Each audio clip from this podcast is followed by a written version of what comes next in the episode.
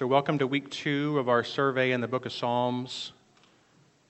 You'll find that your handout is two pages, just a little bit of uh, instruction. There's the regular handout, and then on the back of the second page is lyrics to Psalm 16, which, as I promised last week, we will begin for the rest of the weeks of this survey to sing one of the Psalms that we're surveying.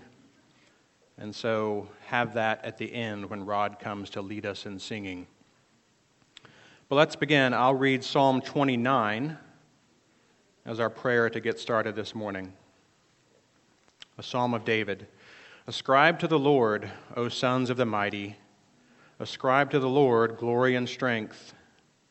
Ascribe to the Lord the glory due to his name. Worship the Lord in holy array. The voice of the Lord is upon the waters. The God of glory thunders. The Lord is over many waters. The voice of the Lord is powerful. The voice of the Lord is majestic.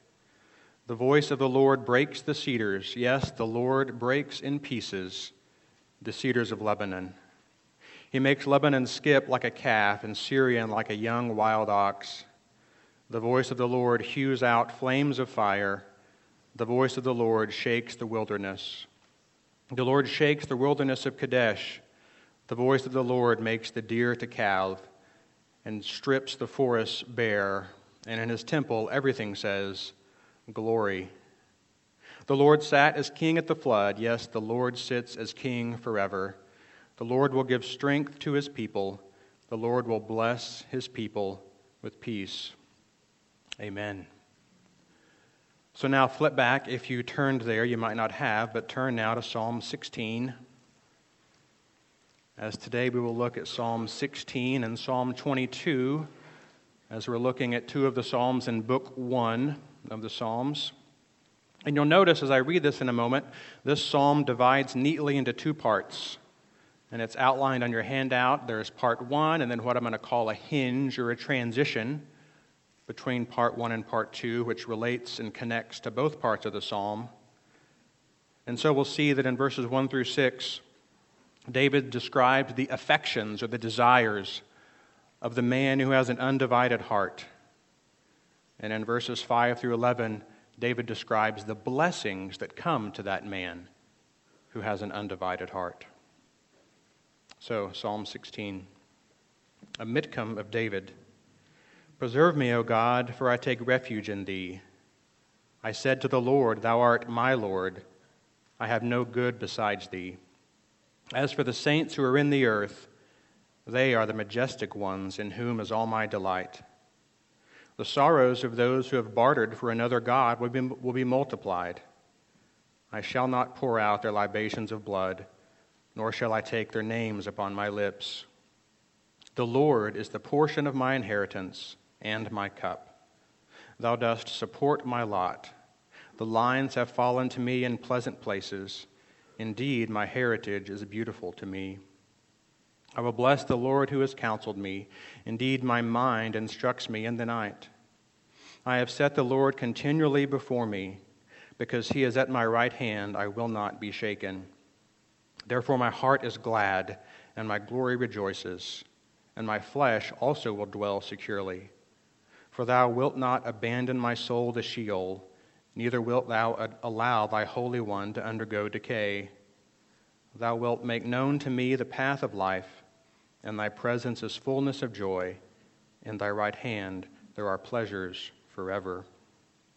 So, at first, a quick reading of this psalm might make us think initially that David is crying out for deliverance of some sort. In verse 1, he does ask to be preserved by God, and he also declares that God is David's refuge. But really, everything that follows in the psalm tells us that this is a psalm of confidence and trust. It's not a plea for help. And so, as I said, the first half of the psalm describes the way that the affections of this psalmist are undivided they're set entirely on God and on God alone. So let's look at each of these. As I said, first of all, refuge in verse 1. David says that he takes refuge in God. Now, refuge is a common theme throughout the Psalms. The Hebrew verb form translated in English, take refuge, occurs 25 times throughout the Psalms. And in fact, in the front door of the Psalms, which we read last week, Psalm 1 and Psalm 2, at the end of Psalm 2, it says, Blessed is are all who take refuge in the Lord. And I think for David, to take refuge in God necessarily means that he's entrusting himself to the Lord to the exclusion of any other refuges to which he could run or turn to. And then he enlarges this thought in verse 2. He says, I said to the Lord, Thou art my Lord. And you'll notice probably your Bibles, when it says, I said to the Lord, that word Lord is in all caps, perhaps. But then it says, Thou art my Lord. And the second time it says Lord, it's not all caps. And so what is David saying? Well, when it's all caps, that's the way our Bibles normally translate God's covenant name of Yahweh, Lord. David says to his covenant Lord, Thou art my Lord, and he uses a different word here the second time, which is the word Adonai, which you're probably familiar with. And this is one of those Hebrew names for God that means master or owner. And so now David, I think, is uh, asserting that not only is he, uh, he belongs to God by covenant, but he also is declaring full allegiance and submission saying that God is his master.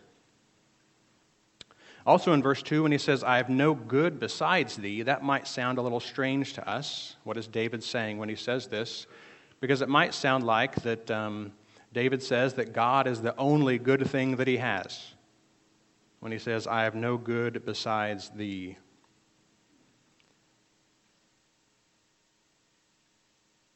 Surely there were other good things in David's life just like probably in our lives, we have a number of good things that we enjoy. And in fact, submitting ourselves to God's lordship doesn't mean that we have to turn away from or shun all of the good things in our lives. No, we realize that the good things that we enjoy are gifts of God's grace to us. And really, I think that the English translation we have in the NAS and also the ESV might not really be giving us the best sense of what the Hebrew is saying. Um, Gerald Wilson was helpful, and he said that literally you could translate this You are my good, there is none above you. So, really, I think what David is saying, not that I don't have anything else good, is that God is my highest good. I have no other good above the Lord. Whatever good things I have, God actually exceeds them all.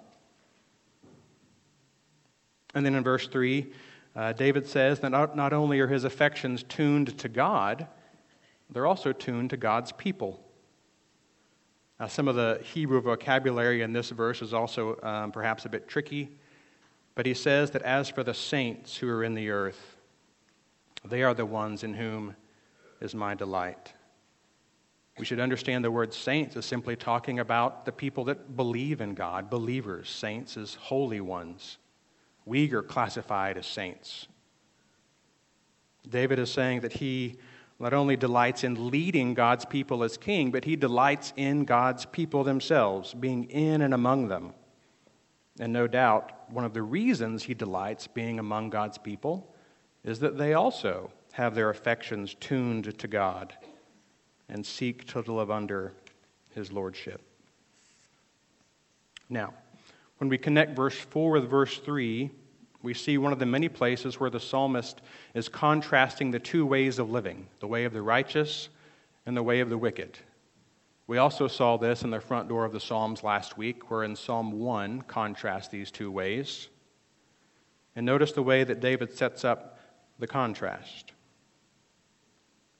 He's just described the way that he delights in God's holy ones, his saints, and then David describes the way of idolaters, that is, those who worship false gods. Let me just read verse 4 again. The sorrows of those who have bartered for another God would be multiplied. I shall not pour out their libations of blood, nor shall I take their names upon my lips. So, first of all, let's consider the second half of the verse. Um, Really, David is stating in the negative what he has already stated in the positive, and that he's determined to worship God and worship God alone. And he also highlights some of the ways, um, aspects of pagan worship that were common in David's day and would have been common among the peoples that surrounded Israel. First of all, he describes the way that these, these idolaters would have been pouring out these blood offerings. And David says he will not engage in this. And then, secondly, he says he will not take their names, this is probably the names of these pagan gods, on his lips. He will not speak the name of these false gods. And so, really, David isn't just talking about affections here, he's talking about actions, specific acts of worship. So that as he asserts his determination to worship God and worship God alone, I think really in the background here is the first commandment, which of course prohibits the worship of any other God. Now, David's not using the specific language of the commandment, and he's not really using language from the Mosaic uh, covenant at all, but I, I think this is the way that the Psalms implicitly refer to the covenants. And that David is simply saying he's determined to worship God in the way that God has said he should be worshiped which of course includes the law that God has given. Though his determination is not just his affections and his desires, but it also affects his will. His desires, his devotion to God affects the way that he lives. He's determined to live in a way that's different than the pagan people around him. And then the first half of the verse, he gives another reason why he's determined to live this way determined to have an undivided heart. And this time, not from an underlying covenantal standpoint, but really from a practical standpoint. And I think it's actually profound, where he says, The sorrows of those who have bartered or hastened after another God will be multiplied. David is uh, observing what he has seen in the lives of those around him that seek after false gods and what he has seen is that their sorrows are multiplied. And I think actually we know this to be true because we probably experience this in our own lives. For whenever we give ourselves to an idol, whenever our heart is divided, or sometimes if we even wholeheartedly give ourselves to sin, I think we'll inevitably find that the idol that we've put our faith in or the God to which we have given ourselves to, or the sin we've given ourselves to, will result in sorrows for us. And those sorrows, in fact, will be multiplied. I think this is simply the natural consequences of sin. It could happen quickly, it may take a long time. Um, but sooner or later, we will find, I think, as David has found, that sin pays bitter wages. And that our worship of another God, and I'm not talking about Baal or Ashtoreth here. Our idols are actually far more subtle and respectable than those guys. But I think we'll find that our sin brings consequences for us, for others, and of course, a heavy burden of guilt, such that our sorrows are multiplied. And then comes this hinge or this transition in verses 5 and 6, which I'll read again. The Lord is the portion of my inheritance and my cup. Thou dost support my lot. The lines have fallen to me in pleasant places. Indeed, my heritage is beautiful to me. So now David is making a transition from the affections of a man who has an undivided heart to the blessings that that man enjoys as a result of his undivided heart. And the language that David uses here is metaphorical. He's using language of how the promised land was divided up among the tribes of Israel portion, inheritance, lot, lines, that is, boundary lines, like on a surveyor's map. But of course, David isn't talking about the physical boundaries of the land. He's saying actually that David is much like the Levites, which of course didn't receive a physical allotment of land. No, God himself was the Levites' inheritance. And so David is saying in the same way that the Lord is his portion of his inheritance. And as such, David says he delights in that inheritance. And really, even though that's an inheritance that he can't see or touch, because he's not talking about terra firma, he's talking about something he can't actually see. But even so, he describes it as something that's pleasant and even beautiful. So, David's affections have resulted in contentment, and his desires are satisfied in God. And really, this is the first blessing that comes to a man that has an undivided heart contentment and satisfaction in God. Now, as our survey progresses, we will see psalmists in dire circumstances. And in fact, in just a few moments, in Psalm 22, we will see this. But we would do well to remember that the psalmist's contentment and satisfaction never comes from their circumstances, that never comes from whatever physical blessings that they enjoy. No, the psalmists are satisfied and content in God. The next blessing in verse 7, David basically describes wisdom as being a blessing that comes to a man with an undivided heart, with his affections tuned to the Lord David says he receives counsel and instruction from God, and no doubt through the means of God's word. And then verse 8 describes another blessing, not wisdom, but stability. It says, I will not be shaken. Notice the reason for David's stability. It's because God is at David's right hand. It is God's nearness and his presence that brings stability to David's life. And then verse 9 describes not wisdom or stability, but security. David will experience the blessing of dwelling securely in God.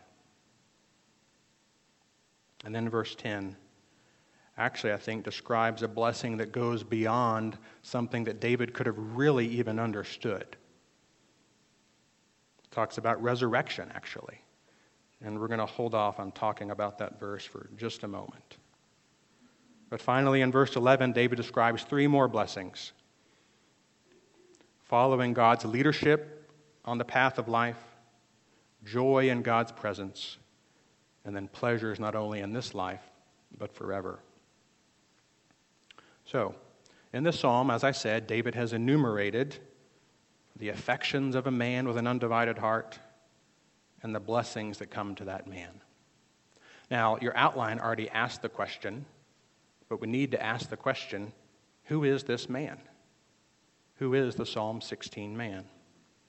Who is the man that has an undivided heart? Well, I can't speak for you, but I know that it's not me because I think my heart is always divided. Now, by God's grace, I may be growing in grace and seeking to walk faithfully according to what the Lord has revealed in His Word. But I think my heart is always divided. I'm never wholeheartedly seeking after the Lord. And really, I often feel like David when he prayed in Psalm 51 My sins are always before me. Well, if it's not me, then is David the Psalm 16 man? Well, it's true that Scripture makes clear, and we're familiar with this, that David was a man after God's own heart. It's clear in Scripture that David had a strong desire to seek after the Lord. But we also know that David made a number of profound mistakes in his life that had dire consequences not only for him, but for the entire nation of Israel, for his people. So I think despite these ideal affections and blessings that David is describing here, I think we have to realize that David didn't live his life with an undivided heart. No. And I know you see this coming, but there's only one man who can qualify as the Psalm 16 man, and that must be Jesus Christ. Because whatever man could honestly claim to only and ever take refuge in God, to have no good above the Lord, to completely delight in God's people, to refuse to worship a false God or seek after an idol, also to be perfectly content and satisfied in God and to enjoy all of the blessings described in the latter half of the psalm. Well, I think now we're in a position to consider verse 10. because the blessing described in verse 10 hasn't yet come to David, but it did come to Jesus. Again, verse 10 Thou wilt not abandon my soul to Sheol, neither wilt thou allow thy Holy One to undergo decay. Now, you might be well aware that the apostles in the church in Acts referred to this verse on more than one occasion. Peter, in his Pentecost sermon, quoted Psalm 16:10, and then he said this in Acts chapter 2. He made this argument. Brethren, I may confidently say to you regarding the patriarch David that he both died and was buried, and his tomb is with us to this day. David looked ahead and spoke of the resurrection of Christ, that he was neither abandoned to Hades nor did his flesh suffer decay. This Jesus God raised up again, to which we are all witnesses. And then Paul, on his first missionary journey at Pisidian Antioch, he quoted Psalm 16:10 in Acts chapter 13, and then he made this argument. For David, after he had served the purpose of God in his own generation, fell asleep, and he was laid among his fathers and underwent decay. But he whom God raised did not undergo decay. So both Peter and Paul knew that David was speaking prophetically here. He was speaking prophetically of Jesus because Psalm 16:10 was not fulfilled in David.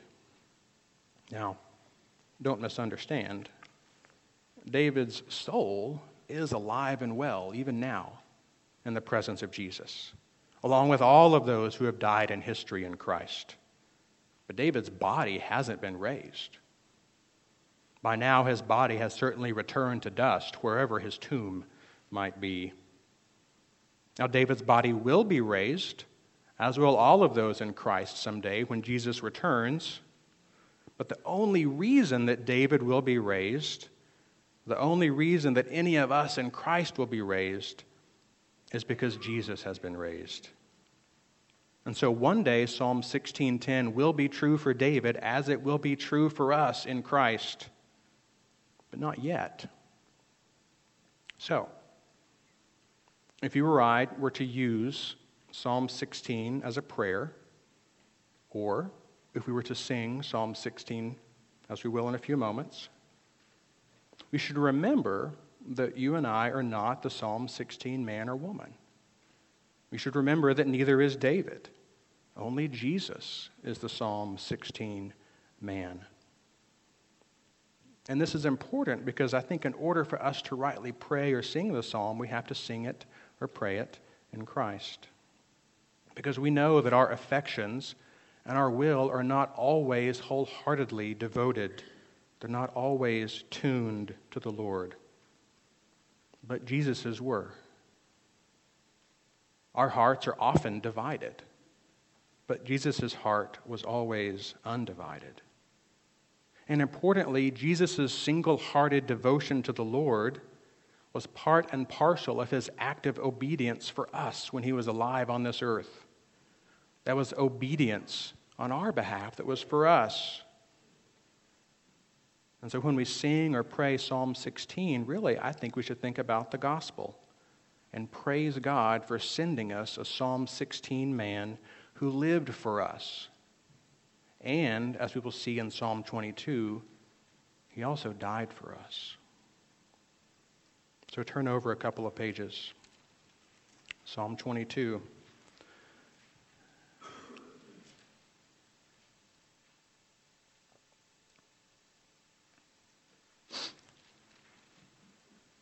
I think there's two things to think about as we read Psalm 22, especially in light of what we've just seen in Psalm 16. And that in the same way that Jesus is the Psalm 16 man, so he is also the Psalm 22 man. Now, of course, even though David is the author of Psalm 22, just as he was of Psalm 16, Old Testament scholars are agreed that there really is nothing in David's life, at least not that we know about, that actually approximates the degree of suffering that David describes in Psalm 22. We should remember that when we read it. But secondly, if Jesus is the Psalm 16 man, then presumably he should have experienced the blessings described in that second half of the psalm. But as we read Psalm 22, it appears that perhaps rather than experiencing all of those blessings, it appears that Jesus experienced a curse. Rather than experiencing joy in God's presence, it appears that Jesus experienced abandonment. Rather than being preserved and secured from harm, Jesus experienced violent suffering and death. Now, I think this is a bit of a conundrum for us. How do we resolve the way that Jesus is both Psalm 16 and Psalm 22? Well, of course, there is a solution, and you'll probably arrive at it before I do. But let's read Psalm 22.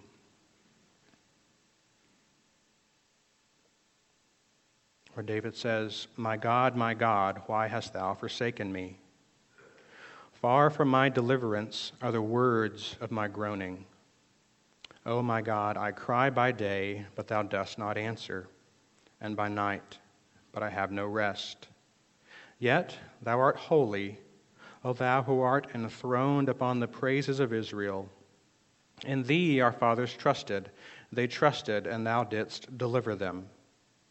To thee they cried out and were delivered. In thee they trusted and were not disappointed. But I am a worm and not a man, a reproach of men and despised by the people. All who see me sneer at me. They separate with the lip. They wag the head, saying, Commit yourself to the Lord. Let him deliver you. Let him rescue him, because he delights in him.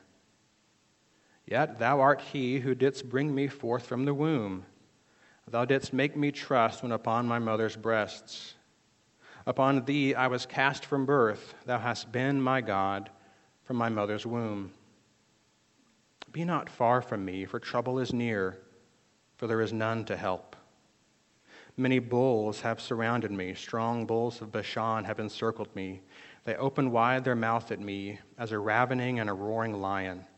I am poured out like water, and all my bones are out of joint. My heart is like wax, it is melted within me. My strength is dried up like a potsherd, and my tongue cleaves to my jaws. And thou dost lay me in the dust of death, for dogs have surrounded me. A band of evildoers has encompassed me. They pierced my hands and my feet. I can count all my bones. They look, they stare at me, they divide my garments among them, and for my clothing they cast lots. But thou, O Lord, be not far off. O thou, my help, hasten to my assistance. Deliver my soul from the sword, my only life from the power of the dog.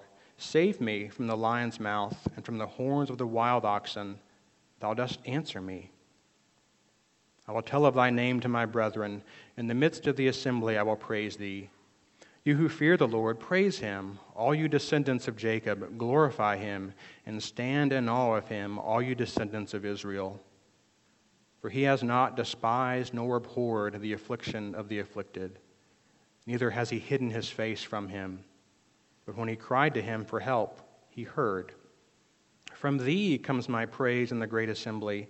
I shall pay my vows before those who fear him. The afflicted shall eat and be satisfied. Those who seek him will praise the Lord. Let your heart live forever. All the ends of the earth will remember and turn to the Lord, and all the families of the nations will worship before thee. For the kingdom is the Lord's, and he rules over the nations. All the prosperous of the earth will eat and worship. All those who go down to the dust will bow before him, even he who cannot keep his soul alive. Posterity will serve him. It will be told of the Lord of the coming generation. They will come and will declare his righteousness to a people who will be born that he has performed it. So, a longer psalm than Psalm 16, but it won't take us as long to work our way through it. Conveniently, though, Psalm 22 also divides into two parts, similar to Psalm 16. And there's also a transition in between. The first part of the psalm, verse 1 through 21, is a lament.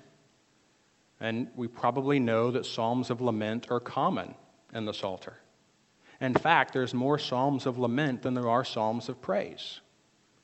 Now, that might surprise us, but I think we only need to be reminded that the Psalms come from the psalmist's daily life experience. And their life experience, like yours and mine, is probably not all sunshine, lollipops, and rainbows. From time to time, and for more, some more than others, we all know disappointment, pain, and loss. And I think for this reason, we can be grateful that we have psalms like this. The Psalter is filled with psalms similar to this, numerous psalms of lament, because they can guide our praying and our singing even when we're hurting. And really, this follows the regular pattern for a lament psalm. It does follow the psalmist through his profound sense of loss and suffering, but then it concludes and is also interrupted by praise. So let's briefly trace how David does this. First of all, verse 1 and 2, he does complain of abandonment, that he's been forsaken by God. David is crying out for help, but God is not answering him. Now, I think behind David's sense of abandonment is the fact that David knows that God understands what David is undergoing. God could respond to help, to intervene, but at least up to this point, God hasn't yet. But then in verse 3 through 5, all of a sudden, even at the very beginning of the psalm, faith breaks through. And he focuses on God's holiness and God's trustworthiness based on God's past faithfulness to Israel. And really, these first five verses of the psalm are kind of a little case study in the way that psalms of lament work, because David has initially given full vent to his complaint. He said something pretty hard in verse 1 and 2, but he doesn't stay there he still finds reasons to praise the Lord. And again, I think this is instructive for us. Not in the sense that our pain isn't really painful,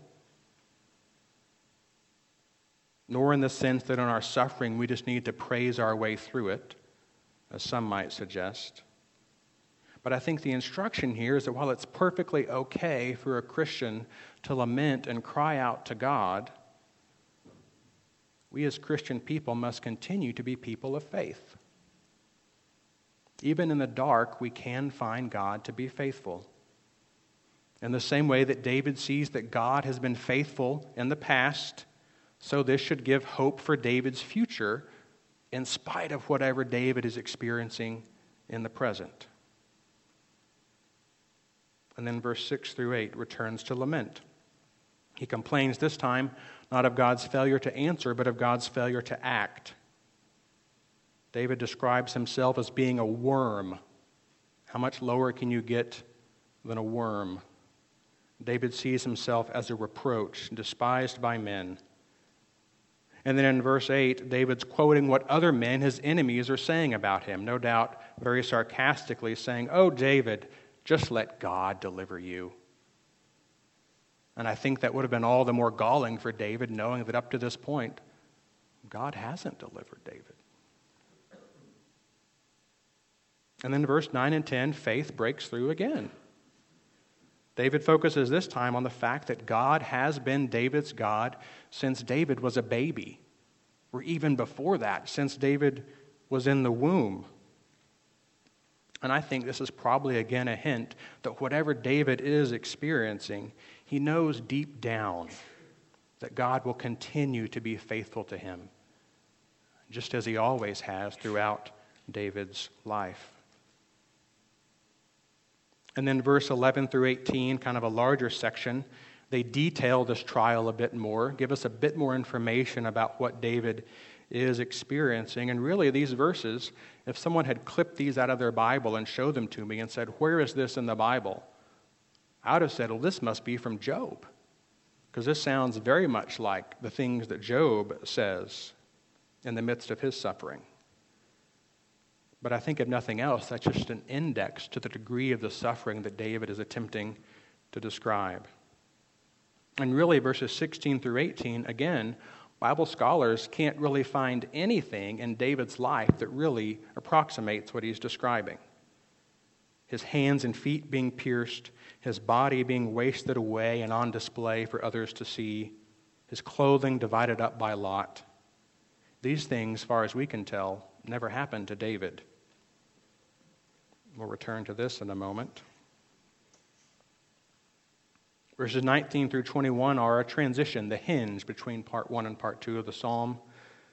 And these verses have the first real requests or pleas, where David asks for God to not be far off, to hasten to his help, that he would be delivered from the sword and saved from the lion's mouth. And then at the end of verse 21, David finds that God is actually no longer silent. God has answered. From the horns of the wild oxen, thou dost answer me. That is, again, this is metaphorical language. I don't think David was literally being thrown around by the horns of an ox, but I think he's saying, in the worst part of my ordeal. Because you might think that if you really were being thrown around by the horns of a wild ox, it's kind of a bit late for God to respond. Maybe. But I think that's the point is that David is saying, when my situation was the most critical, that's when God has answered. And I think this reminds us that God answers and God responds in his timing, not in David's timing. But this is important to realize that initially David has complained of abandonment in verse 1, but in verse 21, we can't forget that David was not, he didn't remain abandoned. God has answered.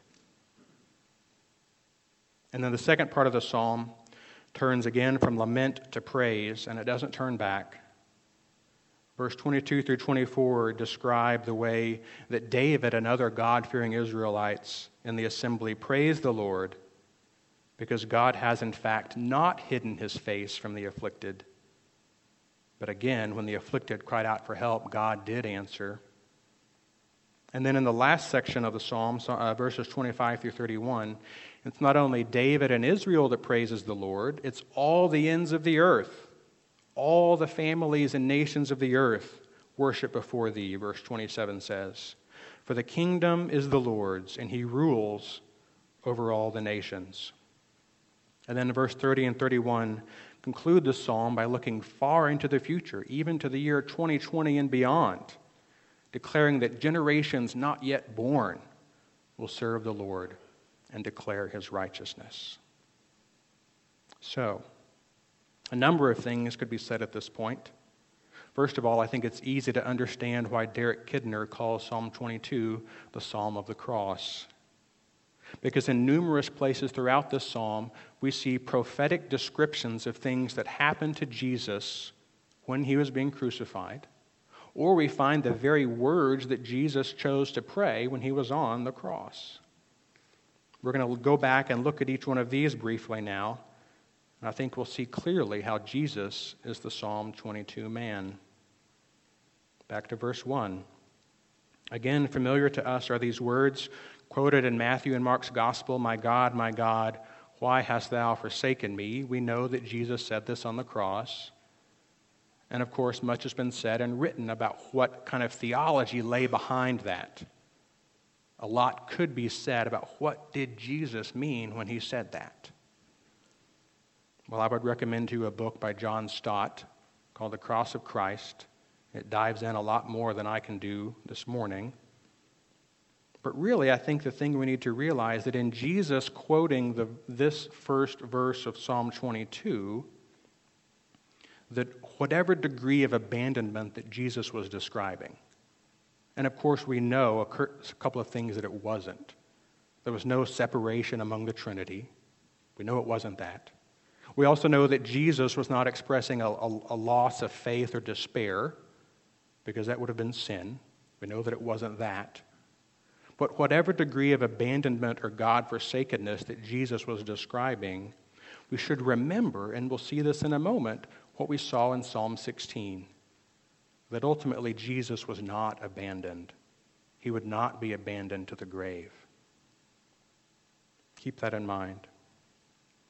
Then in verse 6, where David describes being a reproach of men, I think this is a connection back to one of the servant songs in Isaiah 53 that described how Jesus would be a reproach, despised and forsaken of men, a man of sorrows, acquainted with grief, from whom men hide their face.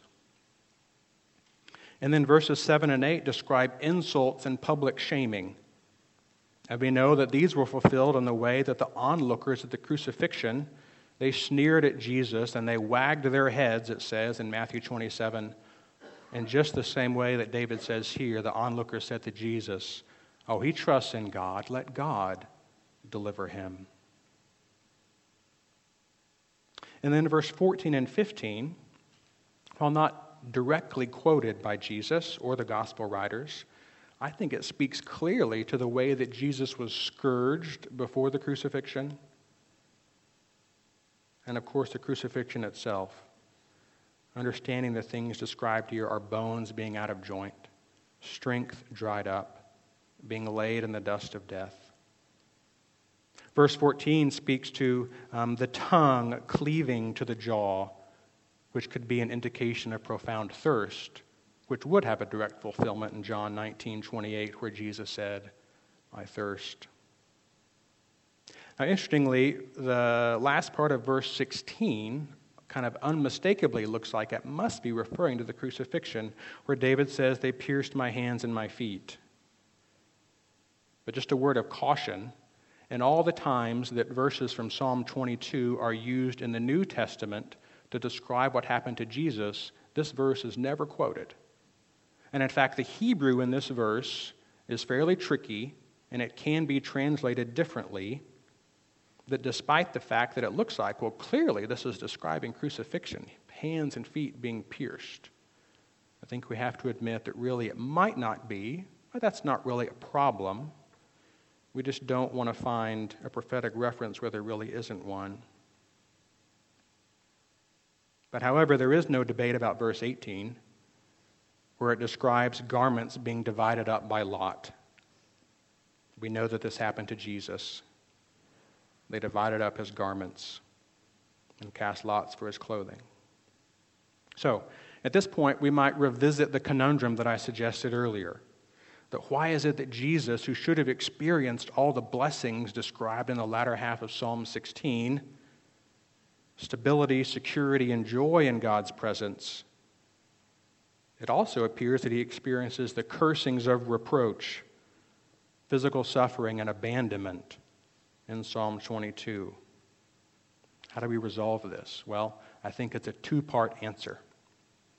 First of all, we should understand that Jesus experienced the suffering of Psalm 22 so that you and I could experience the blessings of Psalm 16. That's the first and very simple answer. And it's a wonderful answer because that's the message of the gospel.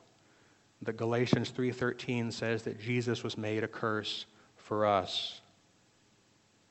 If Jesus had not been made a curse for us, then it would be us that would experience ultimate God forsakenness and loss. So that's the first part of the answer. Also, recall what the writer to the Hebrews said in Hebrews 12:2 he said for the joy set before him that is Jesus he endured the cross despising the shame and sat down at the right hand of the throne of God. So what was the joy that was set before Jesus? What sort of joy lay behind the cross and Jesus' death well, here's the second part of our answer, and I think it's found in both Psalm 16 and in Psalm 22. Because again, Psalm 16 describes the joy set before Jesus and the fact that he would not be abandoned to the grave nor undergo decay. I think Jesus' resurrection to new life and ascension into heaven as a man in a glorified body brought directly back into his Father's presence. He would, he would there, even now, be experiencing fullness of joy and pleasures at God's right hand forever. And then the second half of Psalm 22, I think, also speaks to this half of our answer. It says it in different terms. Let me read verse 22 again. I will tell of thy name to my brethren. In the midst of the assembly, I will praise thee.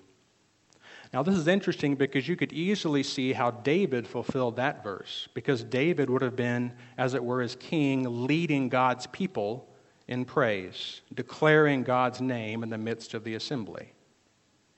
That makes perfect sense for David, but the writer to the Hebrews also takes this verse and applies it to Jesus.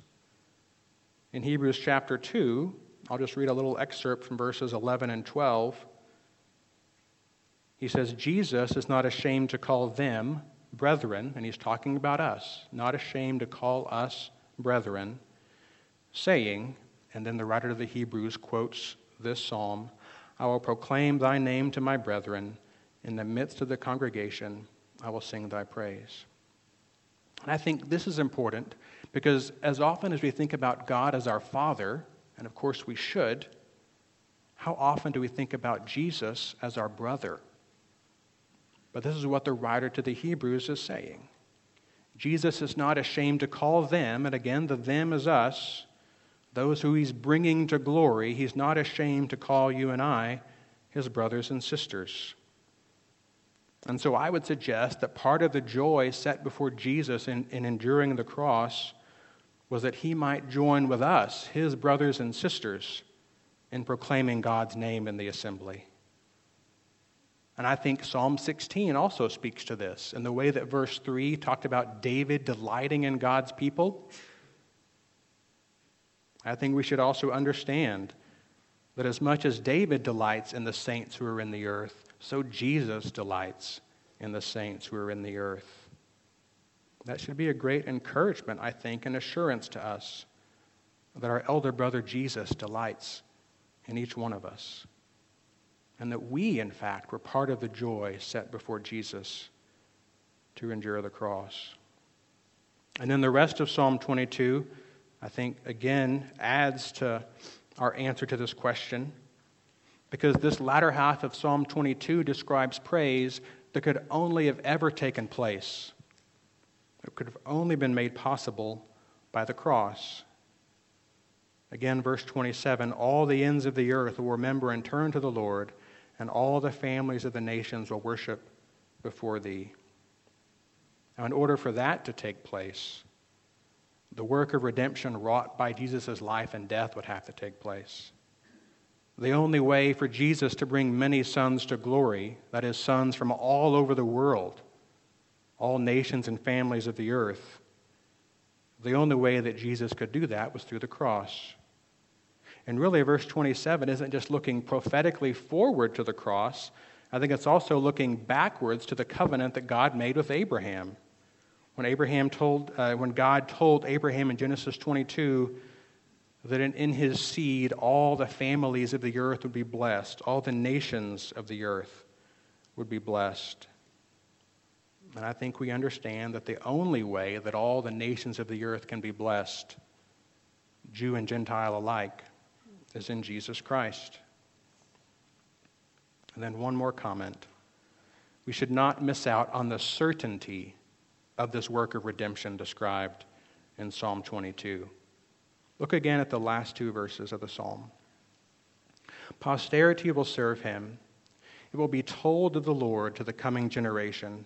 They will come and declare his righteousness to a people who will be born that he has performed it. Now, again, these verses are, de- are describing the praise that you and I engage in each time we worship the Lord. Because of, because of the cross, we can worship and declare the Lord's righteousness to our children and our grandchildren. We proclaim the salvation that God has made possible for us, that He's accomplished for us in Christ. And the last words of the psalm, where it says, He has performed it. Some Bible scholars say that actually Jesus' words on the cross, it is finished, refers back to these words of the psalm because it's describing finality. It's describing something that has been done. So we realize, I think, in Psalm 22, of course, and many other places in Scripture, that God in Christ is the one who has accomplished our redemption, and that nothing is left undone. Nothing is lacking. And so we know that salvation belongs to the Lord. And as such, we love to sing his praises. And Jesus delights to join with us, joyously declaring God's name with his brothers and sisters. And so, those are, a few things for us to think about as Rod comes to lead us and we sing Psalm 16.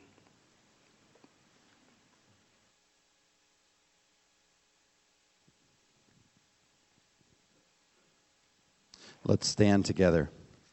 You'll find uh, the lyrics on the back of the second page. If you uh, don't have a handout, we'll just shuffle on over next to somebody who has one. And uh, you don't know these lyrics probably yet. You know the tune Immortal, invisible, God only wise. So let's sing together.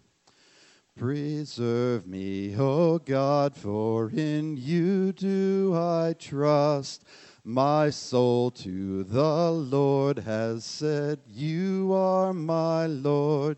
No goodness have I beyond you, and my joy I find in the godly, the noble on earth. Those worshiping other gods multiply griefs I will not pour out their libations of blood, nor will I upon my lips take up their names. The Lord's my inherited portion, my cup. My lot you maintain, and the lines fell to me. In pleasant lands I have a good heritage. The Lord who gives counsel to me I will bless. My inmost self teaches me all through the night. The Lord ever present before me I keep. He stands at my right hand, I shall not be moved.